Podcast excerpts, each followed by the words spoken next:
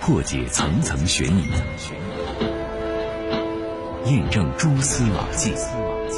铁线圈啊，烧成一个团儿，引起了侦查人员的重视。这个人我看不清楚了，但是他穿的什么衣服我记得很清楚。灯啊很亮，最后确定是横排尾灯的卧车。用证据还原事实经过，用声音回到案发现场。这里是这里是警法时空。时空。大家好，假日好，欢迎收听今天的警法时空，我是姚博。这两天北京是国庆期间全国人民出行向往的一个旅游的目的地。您看啊，就是这长安街沿线的街头的主题花坛，那都吸引了市民和游客的驻足观赏和拍照。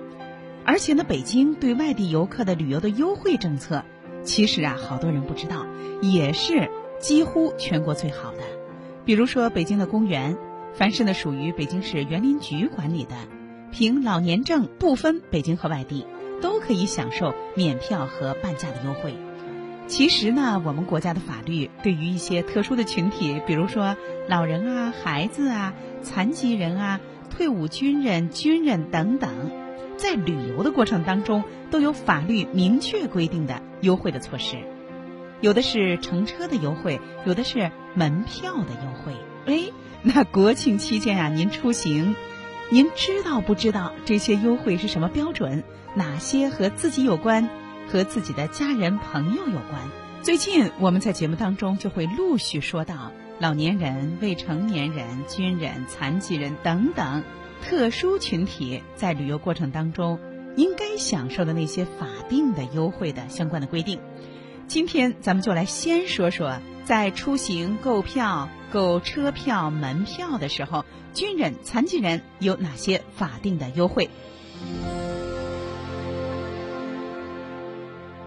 咱们先说说残疾人。我们国家有八千五百万残疾人，你说谁家还没个残疾人啊？生活当中呢有各种各样的不方便，国家也给予了残疾人很多的关照，出台了一系列相关的优惠的政策，来保障残疾人的生活。包括呢，给他们生活带来的优惠和便利。当然了，残疾人呢，他要享受这个优惠和便利，得有不同的，比如经过鉴定的不同等级的发放的残疾证，这样呢，就会享受到不一样的补贴和相应的这个优惠。那首先，咱们来听北京市律师协会文化教育和旅游法律专业委员会的副主任李川，给我们先从咱们国家的立法的现状来介绍一下。我们国家的法律呢，对于残疾人啊、军人啊等等特殊的群体有哪些原则性的规定？咱们来听。呃，我先介绍一下咱们国家对这个所谓弱势群体或者说残疾人啊，这个残疾军人的一个保护这个法律体系。呃，从咱们国家这个顶层制度设计呢，也就是从这个残疾人保护法呃以及旅游法当中呢，呃，对弱势群体呢相应的原则性的规定的，那就是说，这样残疾人啊，还有未成年人啊、老年人啊，应当。逐步的这个免费或者说减免收费享受这个公共服务，那这种公共服务呢，主要包括交通工具啊，包括旅游景区景点啊，那包括一些个文化设施啊，等等等等。从国家这个层面来讲，规定的相对的比较原则。刚才姚博也说了，各地规定的情况不一样，这正说明呢，各地呢根据国家层面社会这个经济发展状况呢。不同情况制定了本地区相适应的这样一些实施细则呀、实施办法呀，所以说呢，就出现了各地区的一些呃差异。因为一些具体的实施细则，你比方说关于残疾人的一些规定呢，它是中国残联他发的一些文件；关于这个复员军人呢，呃，是一些关于总政治部或者说民政部发的一些这个相应的这个规范性文件。另外，这样一些这个规定当中呢，真正的我设计这个票价的问题，执法权应该是在发改委或者叫物价局。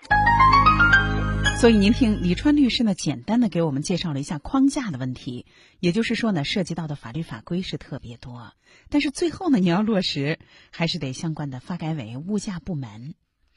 我们知道，我们国家的残疾人的各项补贴，主要呢是偏向于重度残疾人和生活困难的残疾人家庭。不过呢，对于每一个残疾人，还是有一些福利都是可以享受到的。比如说啊，我们国家的大部分地区，对于持有残疾证的残疾人，都是可以免费乘坐地铁和公交的，这是大部分地区啊。因为有的地区呢，它这个地铁和公交它的资本构成不一样，它也许呢不是呃相关的政府主导国有的，而呢是私人的这投资啊，或者是私人的线路，那政策还不一样。所以说呢，大部分残疾人在乘坐大多数城市的地铁和公交的时候啊，都是有相关的优惠的。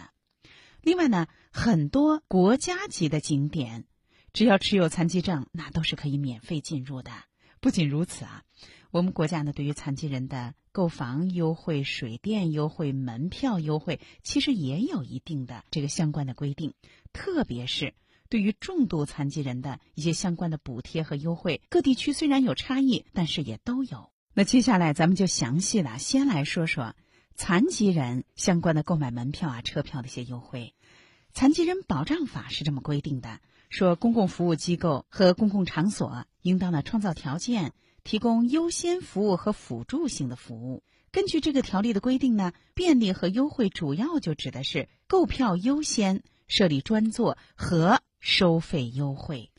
而且呢，铁路部门有相关的规定，说持有中华人民共和国残疾军人证。伤残人民警察证的旅客可以享有火车票半价优惠的待遇。所以您看，不管是公共汽车、电车、地铁里，都设有老弱病残孕专座。这个呀，不仅是企业的一种服务措施，实际上呢，也是企业的这个法定的义务。为什么呢？因为法律法规要求必须给残疾人的出行提供相关的便利，所以不这样干都不行。那票价优惠就指的是票款的减免啦。以火车为例，目前的火车，刚才咱们说了，如果是残疾军人证、伤残人民警察证的旅客，享受半价；而普通的残疾人，在票价方面没有优惠，但是呢，有购票的便利和乘车的便利，有专门的残疾人通道这样的便利。那咱们就再延伸延伸啊，这个火车票现在的半价有谁呢？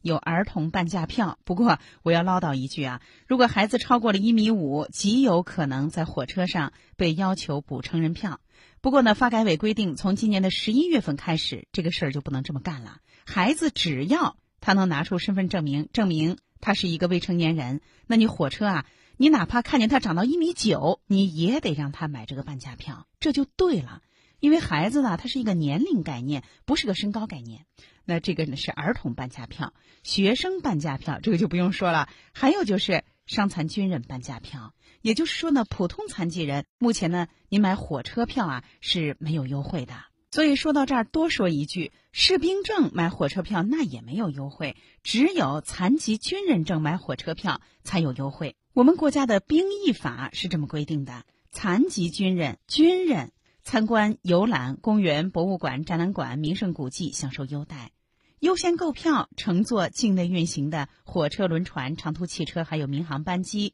接下来就是票价的优惠了。残疾军人按照规定享受减收正常票价的优待，免费乘坐市内的公共汽车、电车和轨道交通工具。这个呢，咱们说了出行了。那现在的问题是，残疾军人或者是残疾人在购买景区。旅游景点的门票的时候有哪些优惠吗？咱们还是来听李川律师的介绍。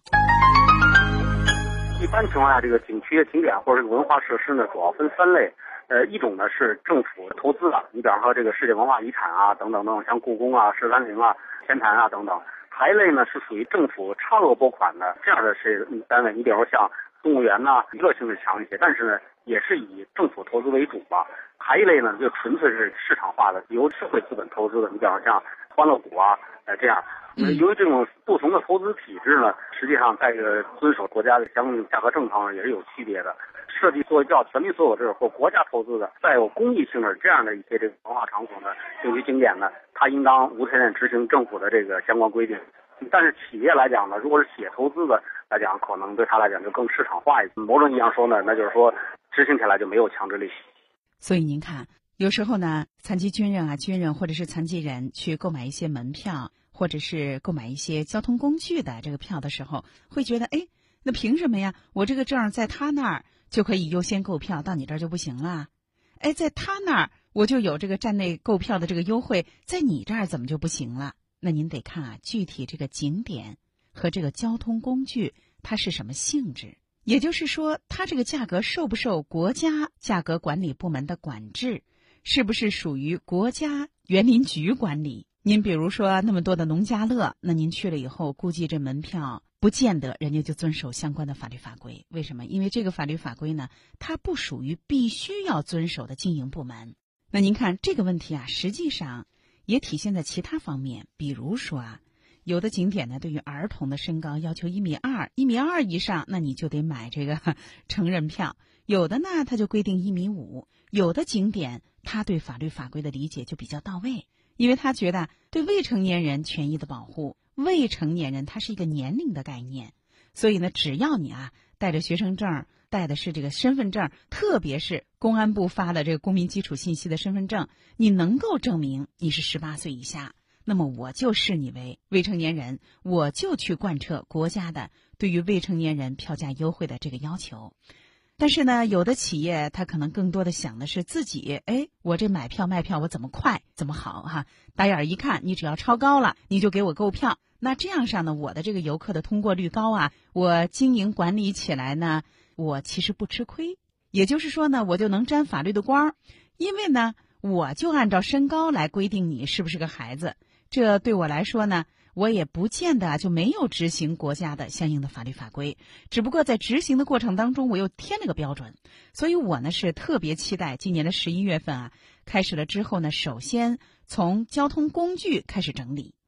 特别是铁路部门。严格执行国家发改委规定的孩子是个年龄概念，只要他能拿出来相关的证明，你就得给他优惠这个措施。所以呢，现在呢也有五花八门的这个执行的情况，就是有的部门，你看铁路还好点儿，有的部门、有的景点，他认你这个残疾人证，认你这伤残军人证啊、人民警察证；有的呢他不认，有的呢是他自己的经营性质就是不属于这种必须执行的，有的是他其实可以执行，但是呢他没有严格执行。那咱们一块儿来听。《警法时空》栏目的新闻评论员郭松民在这方面的一些想法和建议，就说有些地方执行的就比较好，有的地方就执行的不太好。这个呢，我觉得还是要需要国家更高的这样一个，最好是有民政部来统一解决这样一个问题。另外一个呢，就是有的景点内部它有园中园，它把其中的精华部分圈起来。那么你比方说你有一个军官证，你可以进大门，但是你进不了小门。那么我觉得这个呢，其实是。我觉得作为一个军人来讲呢，他也未必就是心疼这点钱，但是他会在心上留下一种非常不愉快的这样一种感觉。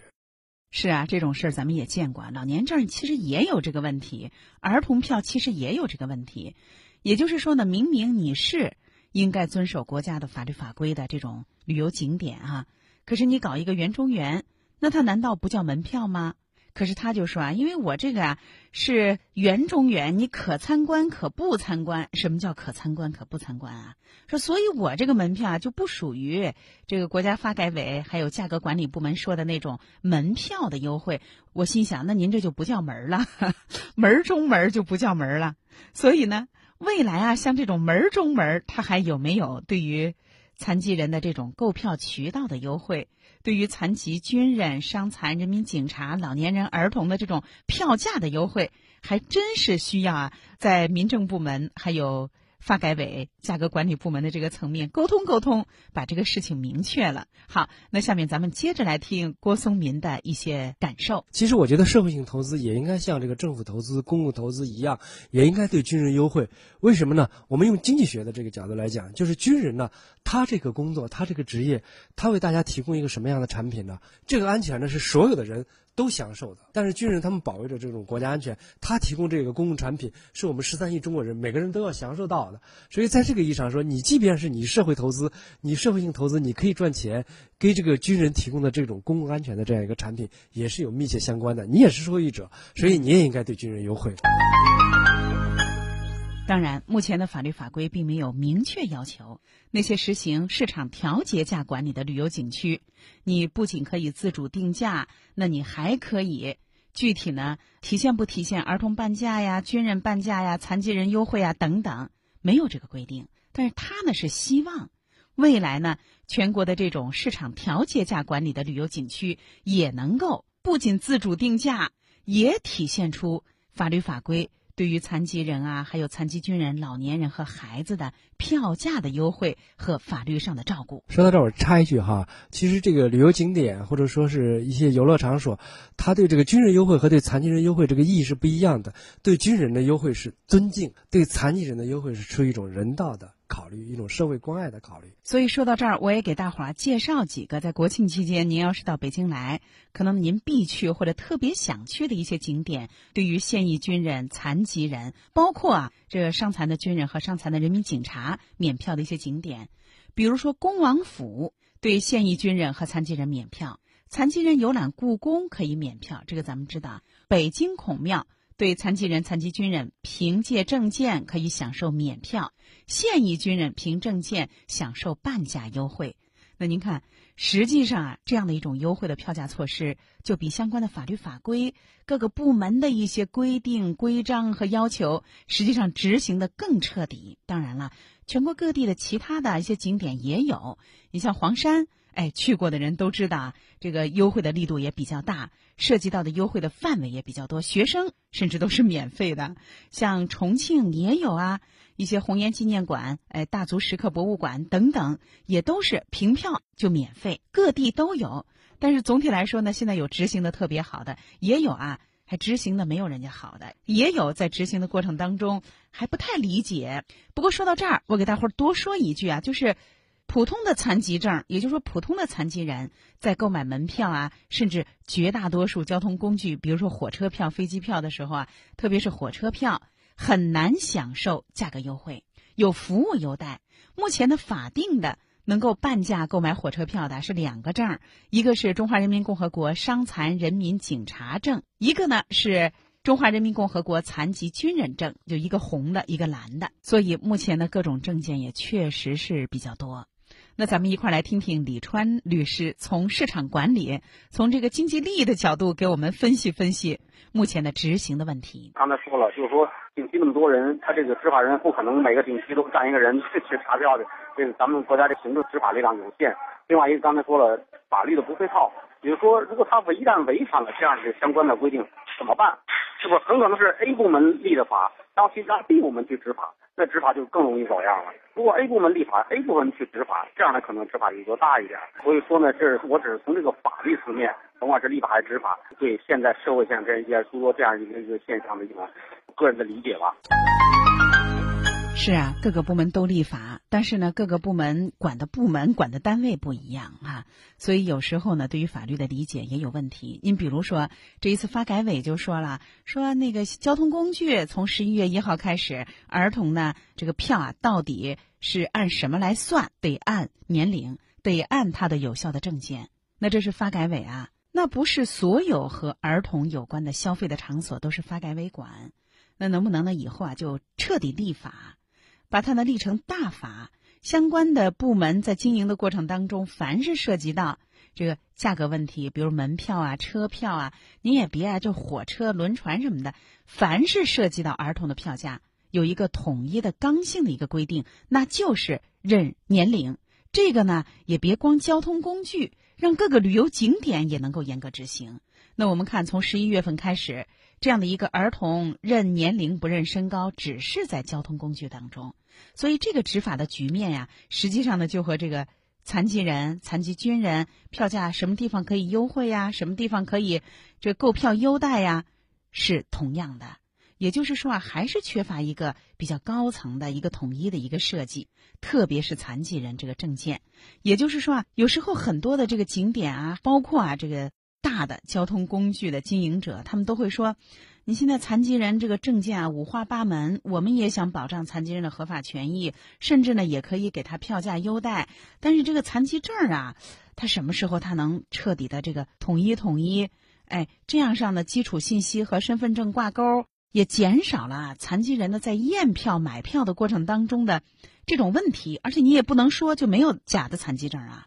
所以我给大家说一个新消息，那就是二零一九年。清理假残疾人证这个工作啊，已经在二零一九年的年初就开始了。因为残疾认证它其实很说明问题，它是为了证明残疾，为了区别等级，更重要的是，它是为了让残疾人享受国家的各种政策优惠和扶持的规定的，所以很严肃啊。那有的弄虚作假和事实不符，就办了人情证啊、假证啊，甚至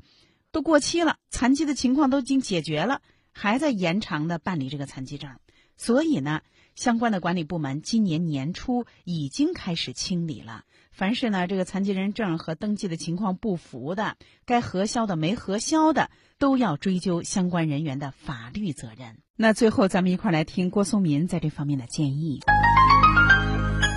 就是现在我们这个旅游产业呢，以前都是国家的一统天下哈，都是国有企业或者集体企业在经营。那个时候呢，执行国家政策是比较严格的。现在我们都是这种走向市场经济了嘛，这个投资主体多元化了，以这个追求利益最大化的这样一种商业公司呢越来越多。这个时候呢，他往往老板呢往往注意到这个经营的经济效益，而不注意他的社会效益和政治效益，所以他对员工这些方面的培训就不够了。那么我觉得这个在市场经济刚开始的时候还是可以理解的。那么到现在市场经济发展的已经比较完善了，我们就应该对企业提出这些方面的要求。企业呢也应该公司也应该注重自己对员工的这样一个培训。那么一个国家呢，我觉得方方面面尊重这个军人，尊重这个为国家担负特殊职业的这样一些人呢，其实呢是一个正常的一个健康社会所必须应该做到的。我觉得是有这样一个意义的。那么这些旅游景点、这些文化的这些场所呢，它其实呢，它也承担着，它执行这个国家政策，它也承担着这样一个功能。通过这个对军人的这样一种尊重，然后提升他们的荣誉感，提升他们的自豪感，引导全社会尊重这样一个职业，包括残疾人，残疾人呢是引导全社会大家都有一份爱心，都有一份人道的情怀。那么是我们的这样一个社会呢。它变得更加和谐，更加团结。一旦我们遇到危险的时候呢，我们这个社会就会变得更加的有力量。所以，我觉得在这一点上意义上说呢，其实一个企业的行为和国家的整个这样一个引导这样一个行为是紧密联系在一起的。所以，你不要小看你这样一张门票，其实呢，你是在执行国家的意志。你像北京，几年前那就实现了全国各地的残疾人，只要呢你出示的是国家统一发放的残疾人证。现在呢，在北京啊，盲人的免费乘车的范围已经扩大到了城市轨道交通。从外国来到北京居住、工作、旅游的残疾人，也是一律享受这样的一个政策。这个话就说得很明白，执行起来也方便。而且呢，现在呢，北京啊，残疾人免费乘车的线路都超过了一千多条，包括远郊区线，甚至开往周边的城际线路。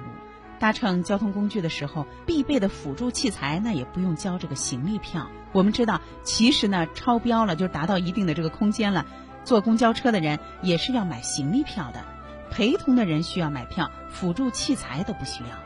而且呢，北京市呢还在研发残疾人统一的一卡通，那这个您要造假，那比纸质的那个更麻烦了。那未来呢，残疾人，特别是在北京的残疾人，免费乘车、逛公园、进博物馆。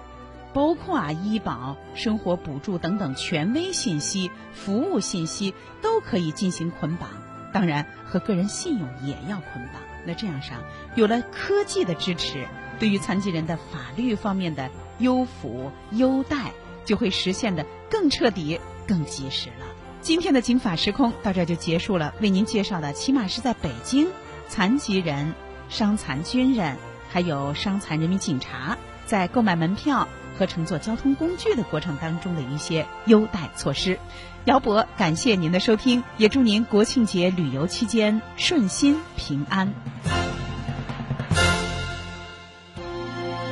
法律博大精深，却也鸡毛蒜皮，看似白纸黑字，实则如影随形。不债务到底是什么意思？如何让法律给您的生活带来更多的平安和保障？现在起。请在微信公众号里搜索“警法时空”或“姚博幺零三九”，不仅有警法时空往期节目内容，更有公益律师及时回答您的法律咨询。时空你好，我有个法律问题，这个问题你可以一个贴身、贴心的私人法律顾问。